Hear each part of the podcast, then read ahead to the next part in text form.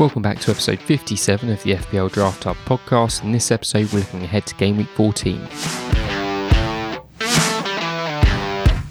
Welcome back to the FPL Draft Hub podcast, the podcast dedicated to the official FPL draft game. My name is Mitch and I'm your host for another game week preview. Uh, looking ahead to the midweek game week 14. Now, I'm recording this uh, late Sunday afternoon. The uh, early kickoffs have all kicked, well, most of the early kickoffs have all kicked off, apart from the uh, Burnley and Spurs game, which was postponed. And I'm currently looking out my window now at uh, some of that snow that's gradually made its way down south. Uh, the Chelsea Man United game is about to kick off in about 10 minutes. So if I mention anything in this pod, which later sounds to be ridiculous because someone went down clutching their knee, you know why. As there is such a tight turnaround between uh, now and the Game Week 14 waiver deadline, this episode isn't going to have the same structure that the Game Week previews usually have, just in the interest of time. So, obviously, as I said, I'm recording this late Sunday afternoon. First game of Game Week 14 kicks off on Tuesday evening, which means that the waiver deadline is tomorrow evening, so that's Monday evening, with the final door shutting at uh, 6 o'clock GMT on Tuesday.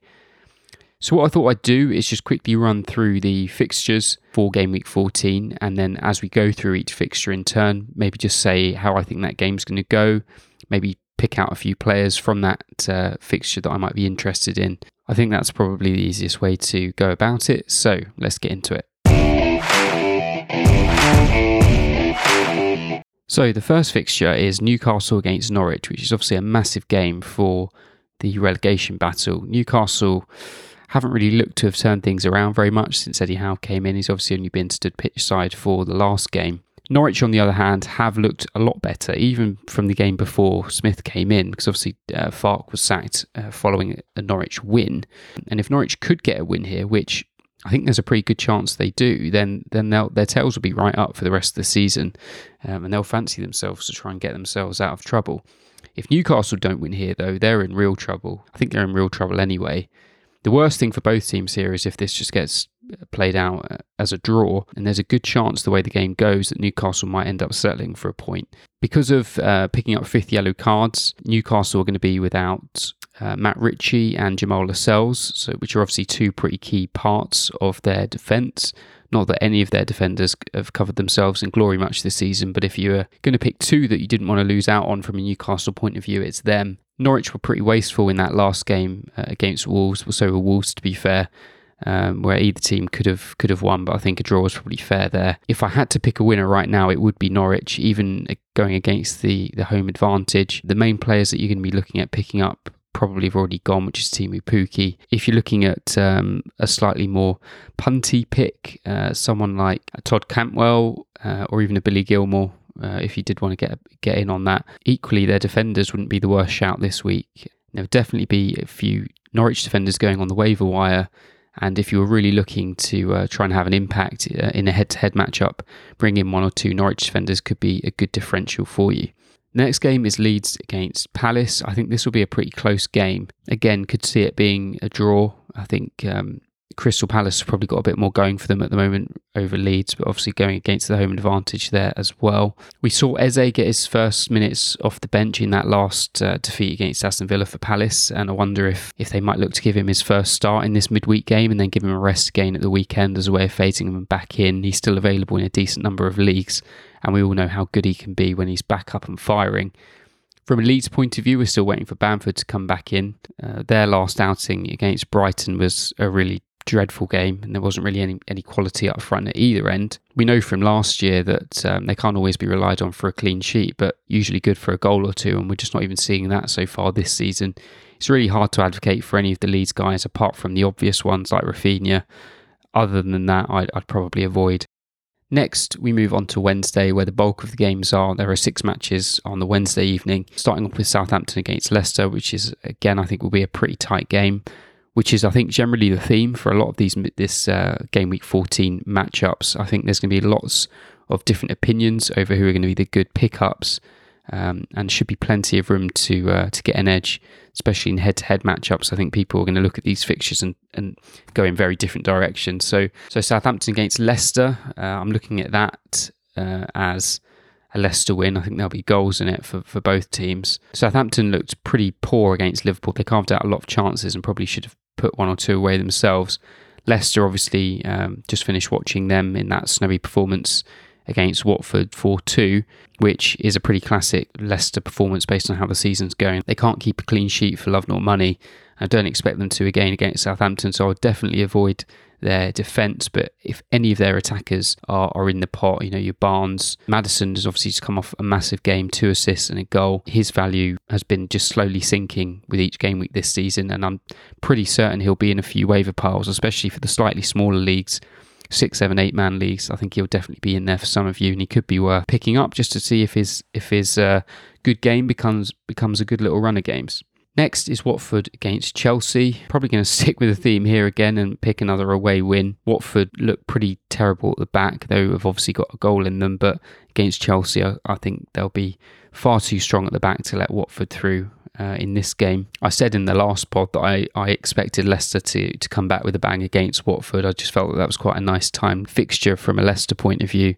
Uh, Watford, as I said, being a bit giddy off that uh, big victory against Man United, uh, and Leicester obviously just put them to the sword in, the game earlier today. From a Chelsea point of view, um, obviously a few changes in the lineup in the game that's uh, just kicking off now as I record this. Uh, Ziyech, Callum Hudson-Odoi, and Werner all starting up top.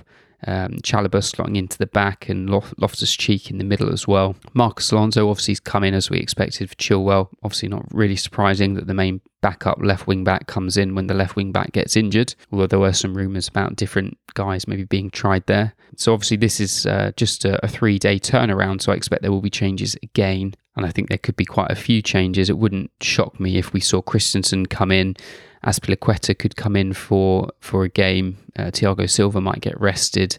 I think the midfield will largely stay the same, and then up top, that whole front three could equally just be be switched out. So obviously today it was uh, Werner, Hudson-Odoi, and Ziyech, and that could equally look like Lukaku, Havertz, and Mount. Uh, even a Pulisic in there, so they've got lots of options, and I expect there will be a lot of changes for that midweek game, especially being uh, a more easy fixture.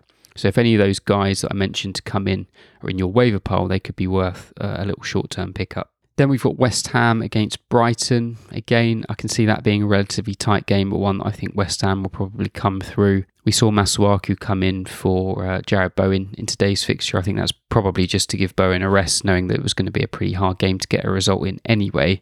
Although the way that game panned out, they might regret that they didn't go with the full strength um, you know, regular 11 for that game because City weren't quite at the races in the second half.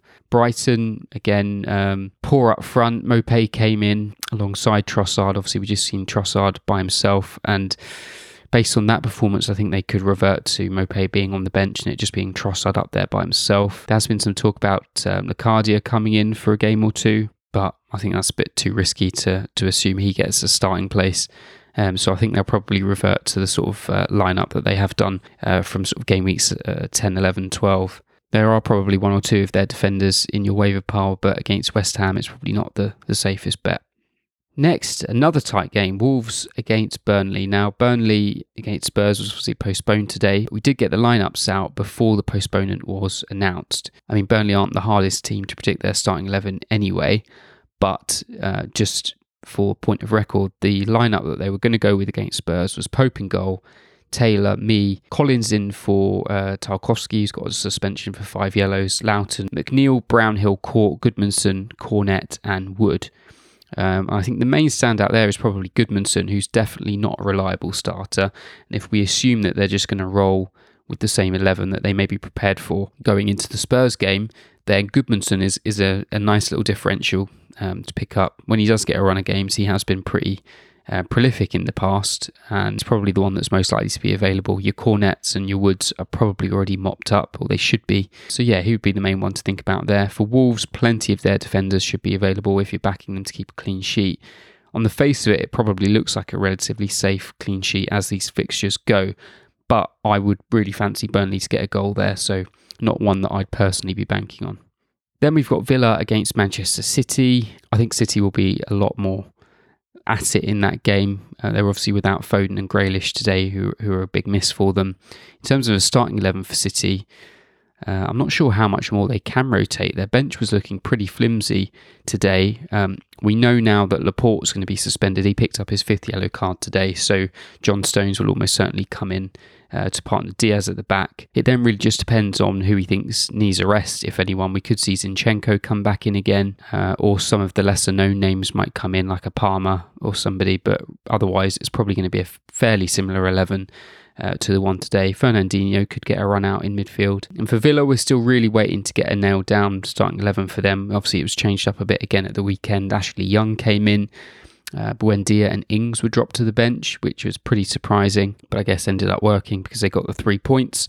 Um, so the jury's still out a little bit on how Gerrard sees that squad, and a game against Manchester City is probably not the, the most ideal game to judge them on because they're going to be looking to uh, just shore things up at the back. After that is the Merseyside derby, Everton against Liverpool. Everton are on a real bad run at the moment. Obviously, just lost 1 0 to Brentford. At the time of recording this, Rafa's still the manager, but I think there's a pretty good chance that uh, he's out the door pretty soon. Whether they decide to do that before the Merseyside derby, I'm not sure because it is such a tight turnaround. But there is a real danger that Liverpool go there, give him a good hammering, and the away support then singing Rafa Benitez's name would be a pretty embarrassing swan song from an Everton point of view. Obviously, there are never too many Liverpool assets to pick up on the waivers. We saw a bit of rotation uh, at the back again this weekend. Uh, Robertson came back in for Tsimikas and Konate came in for Joel Matip. If Konate is in your waiver pile, he could be one to bring in again, although given the tight turnaround, it might be one that they've just given him as a chance to give Joel Matip a rest. And with the amount of rotation we're likely to see in this game week, you might opt to, to go for someone who's a bit more assured of minutes, given that uh, your substitute bench is almost certainly going to come into play. On Thursday, it's Spurs against Brentford. Again, because of that Burnley postponement, we know the team that Tottenham were going to go with, which isn't hugely surprising, but just for, again, point of interest, it was um, Emerson Royal, Sanchez, Dier, and Davies as the back three, Reguilon on the left, Højbjerg and Skipp in the middle, and Lucas, Son, and Kane up top. So not hugely surprising. Maybe the only one there that was a bit of a toss-up was uh, Davinson Sanchez at the back. Obviously Romero's still out, so it was between him and Tanganga. I thought Sanchez is pretty lucky to be given a nod actually because he was absolutely terrible in that Europa Conference League game, but so were most of the Spurs squad. But assuming that's what they've worked on in training, then it's probably pretty likely that they go with that again. Although the Spurs game is on the Thursday, so they'll have had, you know, two, maybe three training sessions to get in before that game. So probably less of a banker than Burnley in assuming that that's the, the lineup. And the final game uh, of game week 14 is Man United against Arsenal. Another tight game, a hard one to call. Both teams have, have individuals worthy of, of winning any game. Man United probably more in that camp, and Ronaldo's been rested today, so uh, it's probably pretty certain to start against Arsenal at home. At the point of recording this, uh, that United Chelsea game is about 10 minutes in, uh, and, and United haven't crumbled so far.